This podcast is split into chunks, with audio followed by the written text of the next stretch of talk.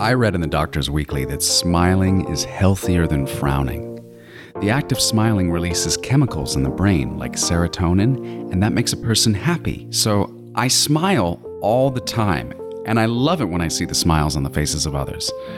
Pretty smiles are like butterflies in a way. Sometimes when you see a bright and beautiful one, you want to sneak up on it and fold it in your hands and place it in a jar and simply stare at it for days. Oh, God. Capturing a smile is a bit harder than catching a butterfly, but with diligence and the right preparation, it can be done. Patience plus preparation equals success. So, here goes How to catch a smile. First, you've got to find the right person with just the right smile. With that ticked off the list, you move on to the next part. The important part you saw off the head. You saw off the head because you need time to cut the jaws out precisely. You can't rush that. Don't try to take the body, too difficult to transport. You just need the head. Fewer time constraints, less to dispose of. Might sound risky, but if you're careful, you won't leave evidence behind. My first head took over an hour. Getting through the throat wasn't the problem, though. The upper spine was. I was so nervous of being caught, I sawed right through the bone rather than the soft sinew between the vertebra. Rookie mistake. The light was bad, rain came down in sheets, blurring my vision. I had no idea what I was doing back then. That was also the first time I robbed grave. I must admit, the whole ordeal felt kind of, well, awkward. But you know what? Having Mother's smile with me forever was worth all the weirdness in the world. And all that mud. For Mother, life was no smiling matter. Not with the raging, smashing demon I called Dad terrorizing our home. Night after night, Dad beat her and swore at her. I would hear her softly sobbing into her hands with whimpers of, I just want to be happy again. Why can't I be happy? Whilst cowered up in some corner of our home. Years later, in her final hours as she lay in a hospital bed, tubes stuffed in her mouth and machines breathing for her, I made my beautiful mother a promise. Watching her breasts rise and sink for the last time, I promised her that she would be happy forever. And she is. I rescued her from eternal darkness two days after that awful memorial service. The dirt was still loose and no one was any wiser. Now Mother's smiling again. All of them are. The memories of those clumsy first days cause 43 little muscles in my face to twitch and form a small smile of my own. Since those early days of grave robbing, my methodology has been refined to an art. That's what I really am an artist. Misunderstood, but an artist nonetheless. I spent a lot of time refining this room. Great art needs a great gallery. Programmable lights hidden everywhere, and this oxblood red recliner. It took me quite a while to find the perfect material for my naked skin to be comfortable on, but I did it. And it's glorious. I also added motorized curtains to reveal my masterpiece. Let's have a look. Mm, mm, mm. Ah, my God. Look at them.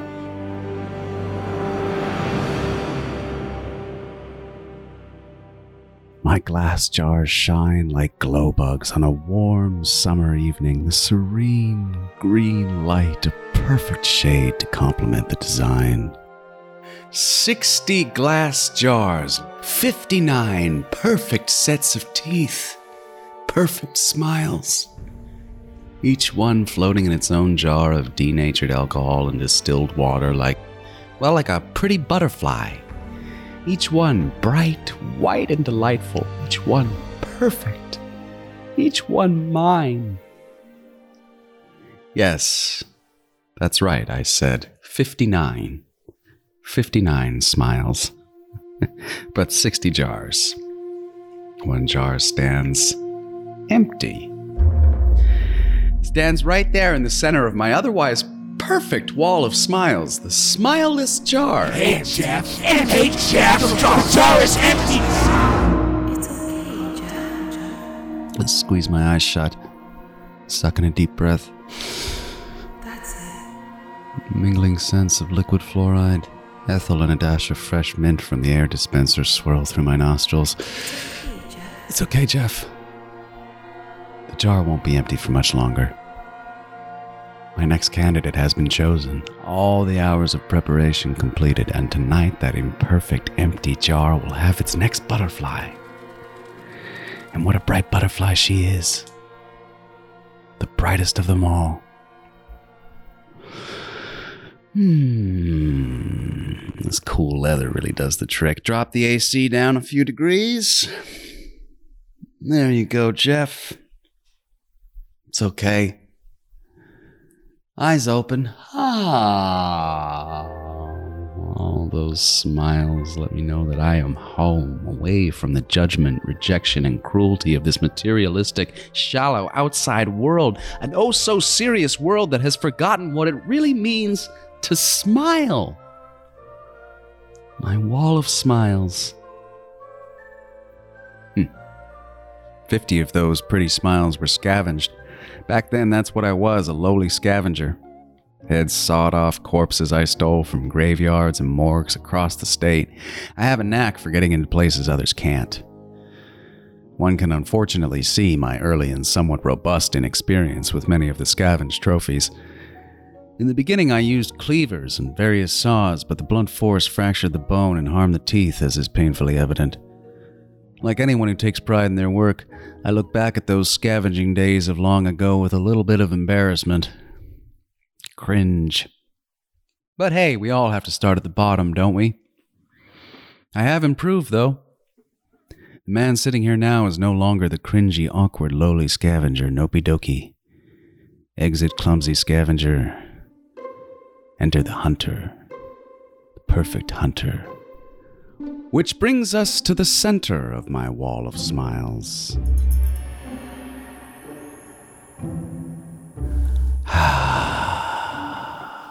Ten special jars stand. Not emerald green, but glass tinted a soothing turquoise. Right in the middle looms the empty jar, but for now I do not focus on that one, not yet. I bask in the quiet glory of the others. They glow vibrant and separate in a row of their very own. These special smiles. My crown jewels, the creme de la creme of the wall of smiles, are not the smiles scavenged from mere dried up corpses. No, this collection I sawed off the faces of the living. Someone gave their life for each of these, for my art.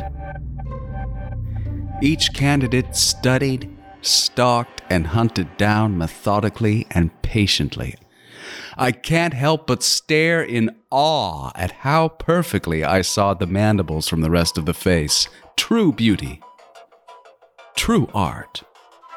For these extra special nine smiles, I shunned the meat cleavers and axes, too primitive. No, I needed something special.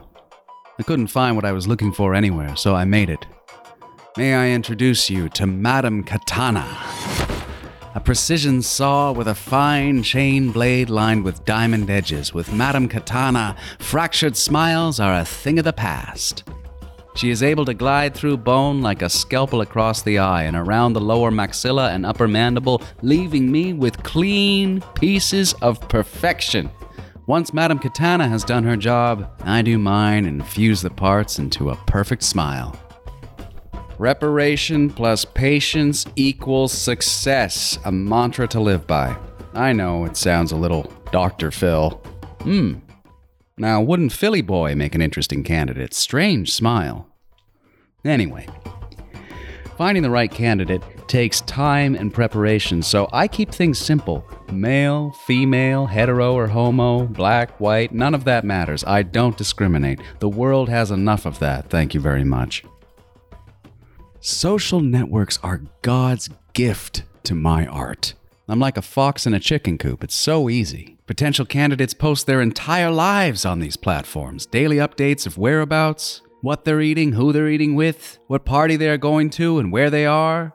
And of course, the photos are the true calling cards. Everything needed is all there in these bright, big, and happy faces. Hey, Jeff. Hey, Jeff. Brontosaurus empty, empty. No, not yet. Now is not the time. Happy thoughts. Happy thoughts for now. Remember the work done to get here. See if there are any flaws, anything that I need to change. It's okay, Jeff. I know that I can't ignore the empty jar for much longer, but I allow my mind to drift to that night, seven months ago. I remember number nine like it was yesterday Miles Thompson. Smiling Miles to his friends, or just Smiles, my last candidate. Went to New Wales College and was known for always having a smile.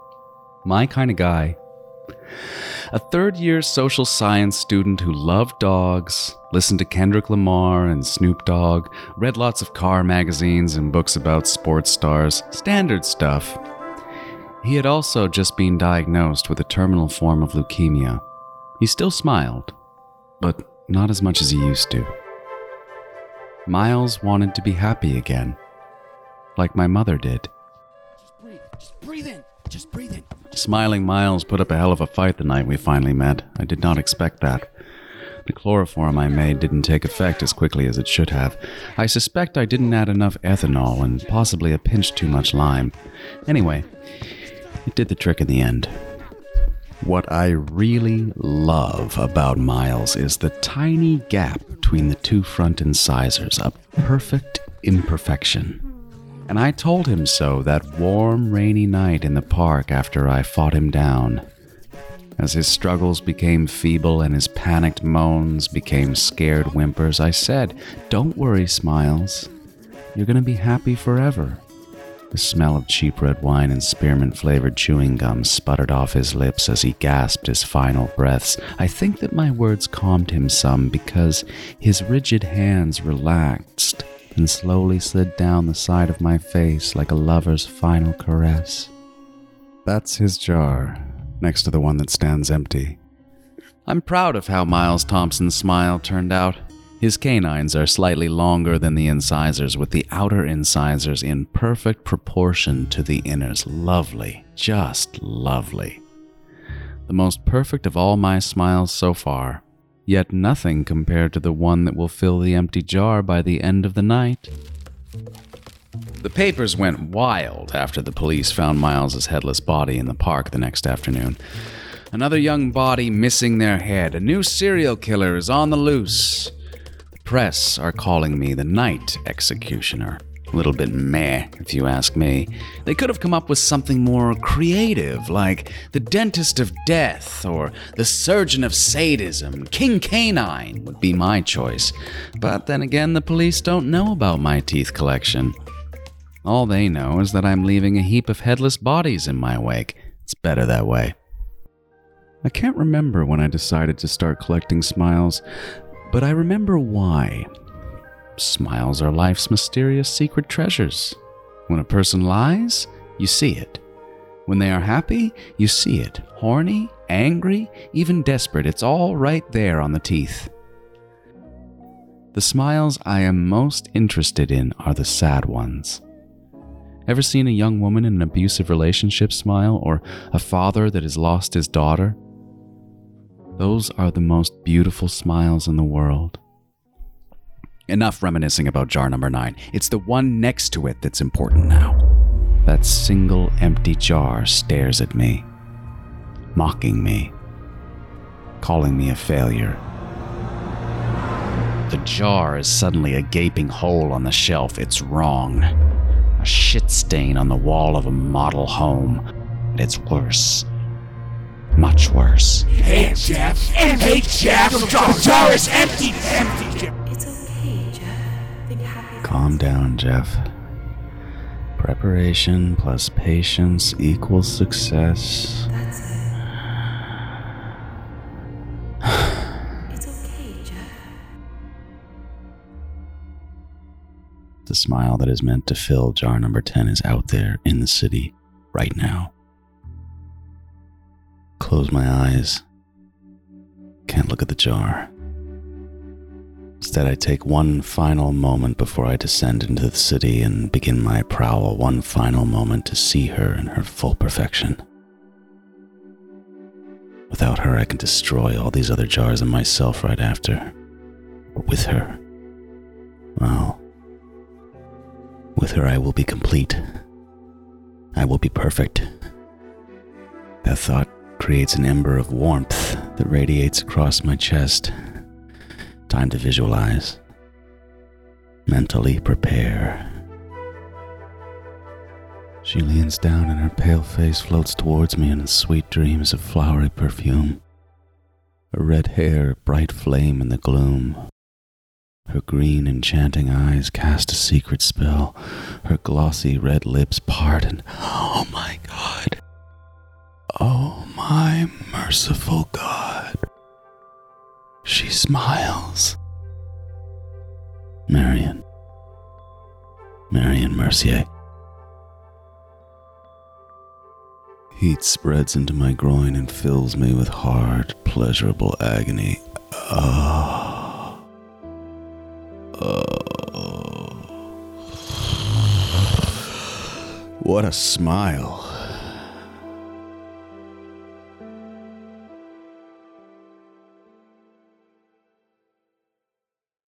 When I open my eyes, I stare straight at the empty jar, but this time it's a promise. A promise of the ultimate prize. I see her white, beautiful teeth in the jar. For a wonderful, short lived moment, my balanced world is restored. I still haven't figured out the cause of the sadness in her smile. Even after months of watching and studying her to the point that I know her better than I know myself, it's the saddest smile of my whole collection. Once her smile is preserved in the jar, I'll ponder that mystery. Tonight, my Marion, is a special night. Tonight is hunting night. Tonight, you will be happy forever. You will be mine.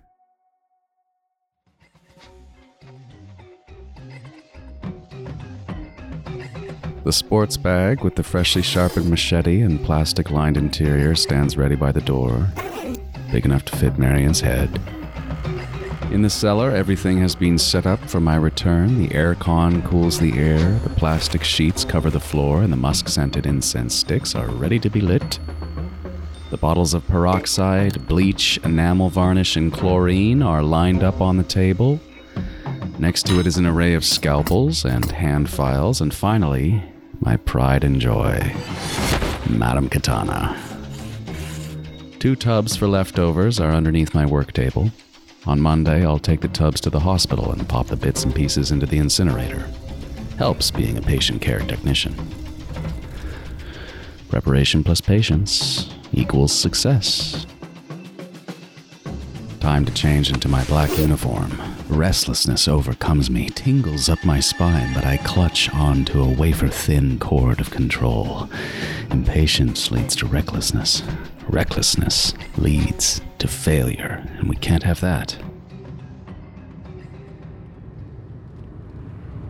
A road sign reading South Lawndale Burroughs floats by. Streetlights give their depressing, sickly glow as I take a slow drive to the downtown slums known as the Burroughs, filled with degenerates, has beens, and never will be's. Dirt and grime stain the building facades like smudged eyeliner. Buildings become taller, gloomier, uglier. The lights seedier. Blurry figures haunt the street corners. Bright, garish signs flash cheap promises of triple X rated movies, wet sex, and casino jackpots. Ladies approach cars with desperate and ugly smiles etched in their sallow faces like scars. This is where Marion lives and works. Yes, lives and works. This personification of perfection works these streets. Why? How is that possible? How did she end up here? You'll be so thankful, Marion. I'm your escape from this hideous landscape. I'm your savior. Drive down a few more blocks, traffic quietens, and I park in the lot of a Mullins 24 hour convenience store. Three drunks huddle at the side of the entrance, slurring in some guttural foreign language I can't stand the sound of. The surveillance cameras on the building's corner don't bother me, they're permanently out of order. My registration plates are fake, the car is stolen, and my outfit will be incinerated. Cap, black wig, fake mustache, and all. I have a few things going for me. The police hardly ever patrol the Burroughs, especially in the early hours. Marion's routine is easier to read than a toddler's book on farm animals. Combine that with months of detailed preparation, this job will be simpler than plucking the wings off a dead fly. There was also the issue of the little girl. That's right. Marion is one of our country's courageous single moms. Something strange occurred to me. Marion Mercier worked alone. She had found a little corner that was all hers to avoid turf issues, completely alone. No pimp or other ladies of the night around. Solitude is a bad move in their business. Usually, working girls stick together for safety reasons. You never know who could be watching. Marion actively seeks seclusion. Good news for me. Means I don't have to rush when the time comes. I can savor the moment. Must be wary of some sort of weapon, though.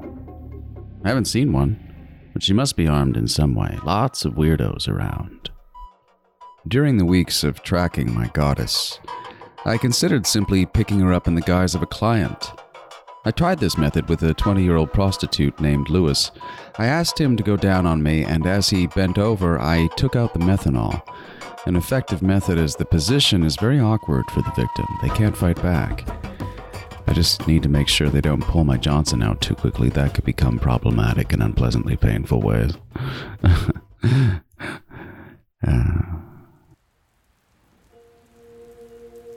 I step into the drizzle, cross the street.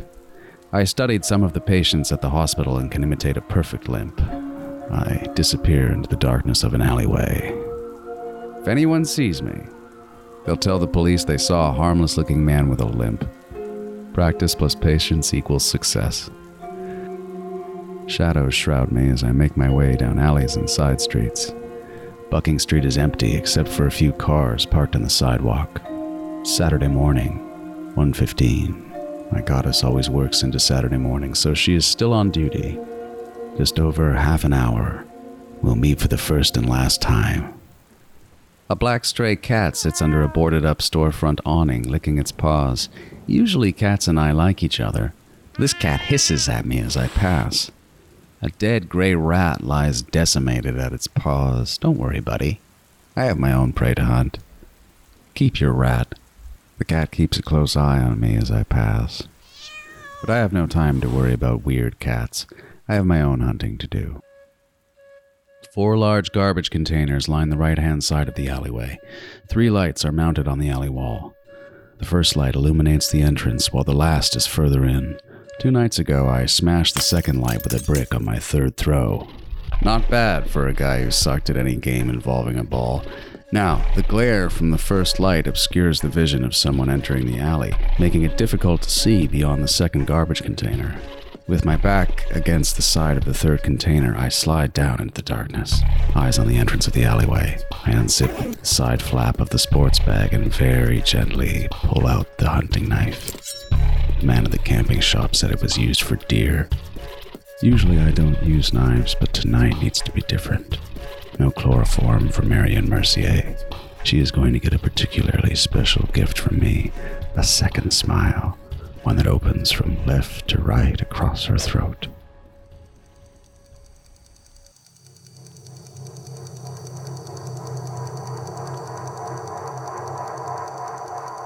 Time drags by like a disease.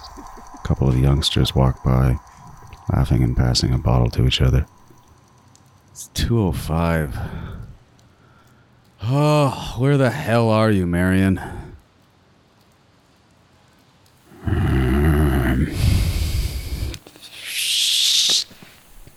Damn it, you pissed it home, Jeff.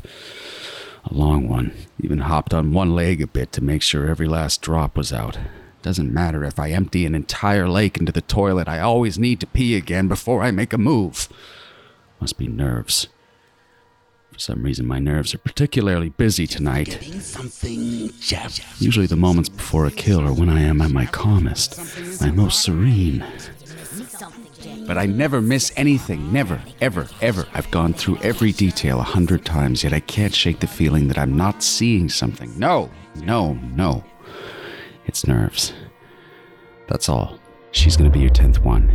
Tenth kill, and she's the most important one of them all, the most perfect. After Marion, I I I don't need to do this anymore. I'll be normal. I'll be complete. It's a big occasion. Hey, Jeff. And hey, Jeff. The jar is empty. Empty, Jeff. Just breathe. Patience plus preparation equals success. That's it. Good. That feels better. Something moves into the middle of the entrance. Fucking cat! Stupid thing just sits at the entrance of the alleyway staring at me. Where the hell is she? Should have been here already. What? What, you irritating animal? What the hell are you gawking at? Oh, shit! I snap back behind the container, eyes on the entrance. A car. Headlights sweep across the alley. For a moment, the cat's shadow tears across the walls like an exorcised demon as the cat scoots past me in a black blur. A leg drifts out of the car. A red high heel lands on the shiny tarmac. It's her. My God. She's here. I can smell her. Marion Mercier. You got it, handsome. See you next week. My heart doesn't race, it slows. My nerves calm. This is the real thing, and I'm prepared. Focus comes to me at last. My sight hones in on the narrow space between the two apartment blocks that form the alley's entrance. A car speeds past in a red streak and leaves a tense quiet over the Burroughs. For a moment, I wonder if the new stillness is in my mind, an effect of the adrenaline and intense focus. But it isn't. Not entirely because the quiet that hangs over the alley is different. No one is arguing anymore, no dogs barking, no sirens howling. Even the hum of distant traffic is gone, the only sound is high heels on the pavement. My heart gives a sudden violent punch, and, and, and, and there she is. Standing between the buildings like the goddess she is, her long, thin legs are laced in sensual black stockings. They pour into her red high heels. Her breasts are two scoops of lust under a tightly fitted yet elegant white shirt, and her long red hair, a smoldering fire in the night. Marion Mercier tilts her face up at the light. For a moment, her illuminated expression is frozen in some distant memory. The left corner of her lips twitches up in a small smile. Marion laughs for some reason. Her lips part to reveal those teeth, those perfect, beautiful teeth. I have to have them. I have to now. A primal urge jerks me forward, but I force myself not to move another inch. Wait, Jeff. Damn it. Remember, patience. I'm still too far from her, at least 20 feet. If she scares, she'll run. I don't want her scared. Not until I have her in my arms and my knife at her throat. Marion slides her hand into her purse and comes out with lipstick. She perfectly touches up her lips without a mirror and puts the lipstick back before clipping her purse shut. Getting something, Jeff. Why, if you're on your way home, are you touching your pretty little face up? Never had I seen Marion with a man outside of the professional parameters of her work, so it would be unlikely she was planning on seeing a special someone, and even more so at this ungodly hour. But the niggling thought vanishes as she takes a step into the alley. Focus. I inch closer on the corner of the container, slow and careful. I move as if the alley is rigged with landmines. She gets closer, and I can see the red stitching that lines the hem of the black skirt and the flower patterns twirling up her stockings. I lower my stance, ready to bounce. My fingers crack as I flex the stiffness out of my hand. Wait, Jeff. Easy. Almost there. Marion glides closer, so close that a subtle hint of her sweet perfume and the sensual smell of her skin overpower the alleyway stench. She smells so good. It threatens to reel me out of my hiding place. I slide the knife back as I see the light glow of her milky white neck. She's only eight feet from me. Five feet. Hand grips hard around the knife. I lower into a crouch. Three feet.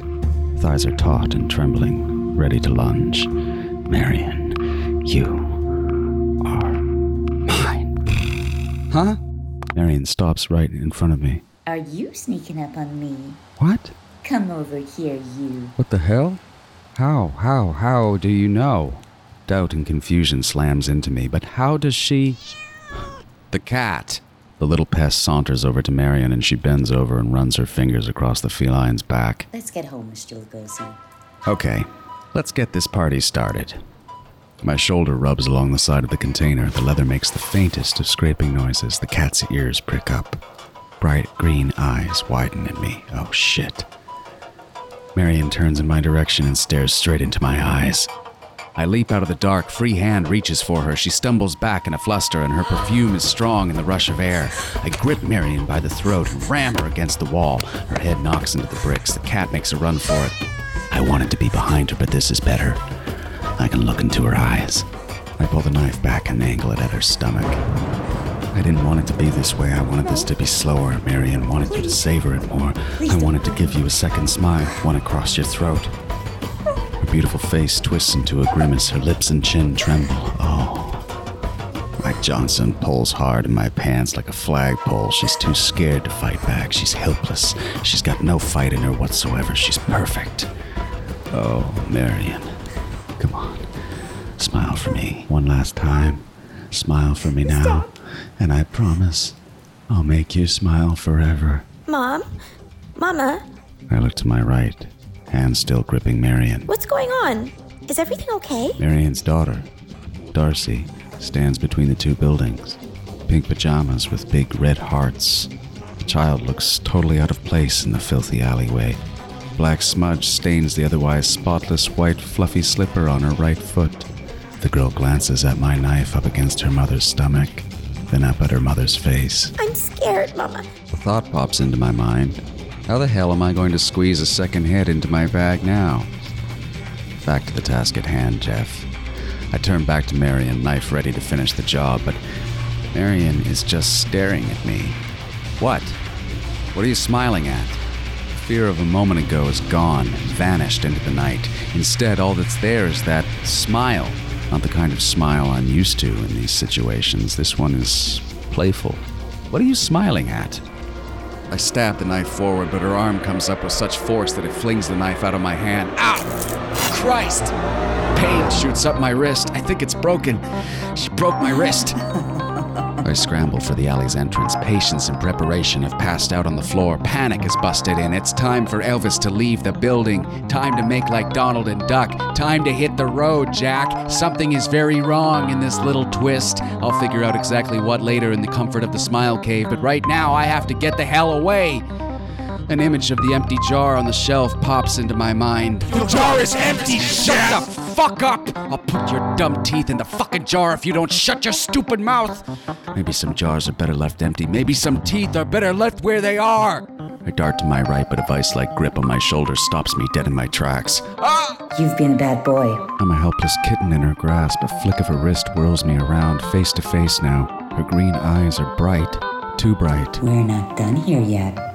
She pulls me up against her, her breasts press against my chest, her genitals rub against my Johnson. But Johnson, the fucking coward, has followed Elvis out of the building. Her tongue licks my lips, but there's nothing sexy about her anymore. Nothing at all. Feels like a lioness playing with her food. I try to make sense of what's going on and fathom what to do, but confusion and panic have muddled my thoughts. Crazy bitch plus fucked up shit equals one fucked up scenario. With all my strength, I try to shove my way out of her grasp, Not so fast. but it's no use. Her powerful arms wrap around me, one around my waist and the other around the back of my neck. Sudden, violent rush of wind punches the breath out of me. Can't even scream. My heart nearly stops. Warm wetness spreads around my crotch. What the hell? What the mighty hell? What? What? We're above the city. At first, my brain doesn't comprehend this, but it's true. We're floating above the, fucking city. I could see little red traffic lights. Car lights blink on the streets. The wind is cold and blowing a light spray of rain into my face. Oh my god. What is this? What is this? I turn to look at her. Her red hair blows into her face, and her eyes are now a bright yellow like two stars. We are face to face like lovers. Her red lips spread and slowly part. Oh my dear God. Her canines elongate to sharp, glistening points. This is the most beautiful smile I have ever seen. Her eyes flash a savage red, and she dives her face into the side of my neck. A mild, deep pain throbs as her teeth sink into my flesh. A headache hits the instant I feel the heavy suction in my neck. Marion greedily gulps, and my arms and legs go slack as if I just took the mother of all muscle relaxers. My vision blurs. My eyes go heavy. Hallucinations or memories that does not belong to me fill my head. Old. Timeless. Tired suddenly. Her hand supports my head, keeps it in position. I feel a strange kind of vitality violate my body, my life force being replaced by another. It makes me feel ill. My stomach bullets into my throat and I pass out as we dive back down.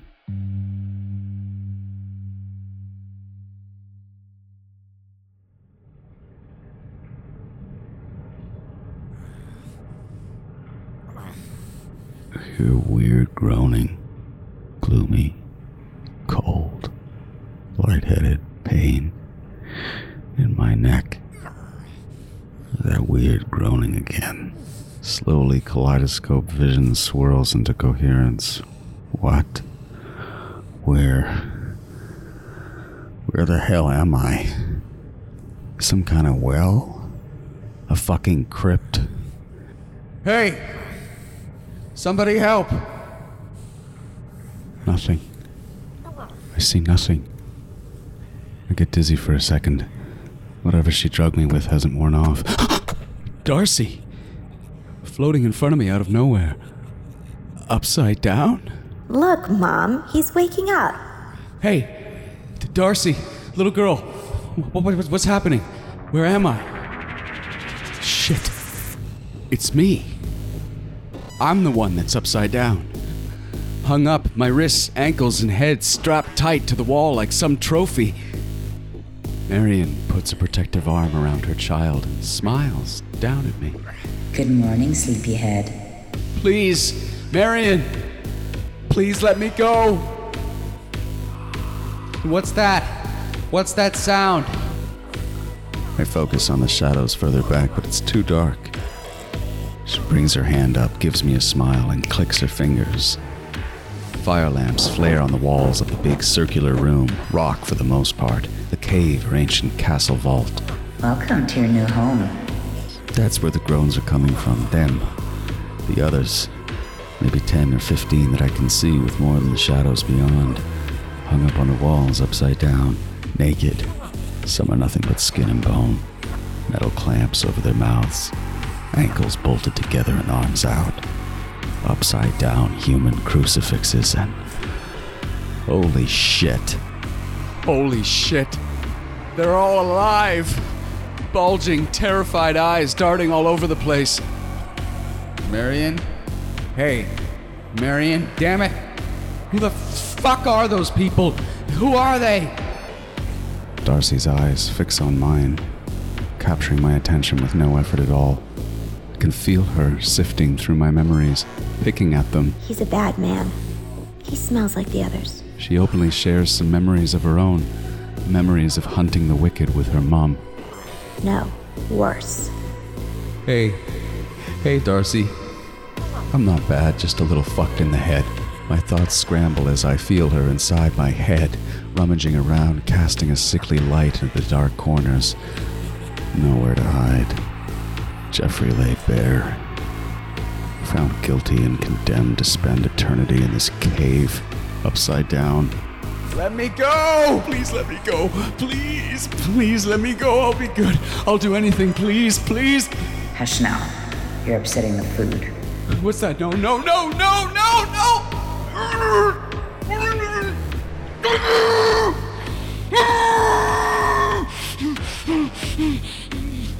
Darcy puts a metal clamp over my mouth, bored of me already. I try to struggle, but it's no use. I try to scream, sounding like those other poor bastards moaning away in the darkness. No! I will not be like them! Patience plus equals. I can get out of this. Must get out. Familiar sound. I look up straight into Marion's eyes. Here's a little housewarming present. Would you look at that? She found her jar. She holds it up to her face, and I see her smile through the glass. That beautiful, hateful smile. Perfection. She sets the empty jar down on the ground, right in front of me. Wait. Wh- Where are you going? what is this? No. No, no, no, no, no, no, no, no, no, no, no, no, no. I try in vain to move my head. No escape. The jar. Empty forever. Hey, Jeff. Hey, Jeff. The jar is empty, Jeff. The fucking jar is empty, you worthless. Piece of shit. Forever! Jeff, forever!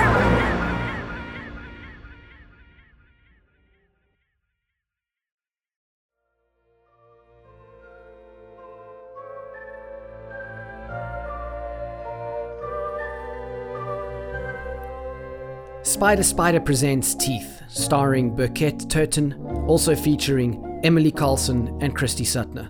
Written and produced by Den Antonakas and N'cee van Heerden. Original music by Max Aruj. Additional music by Jon G. Kaye Direction and sound design by N'cee van Heerden. Executive producer Victoria Burkhart. Based on the short story by Eddie Cantrell.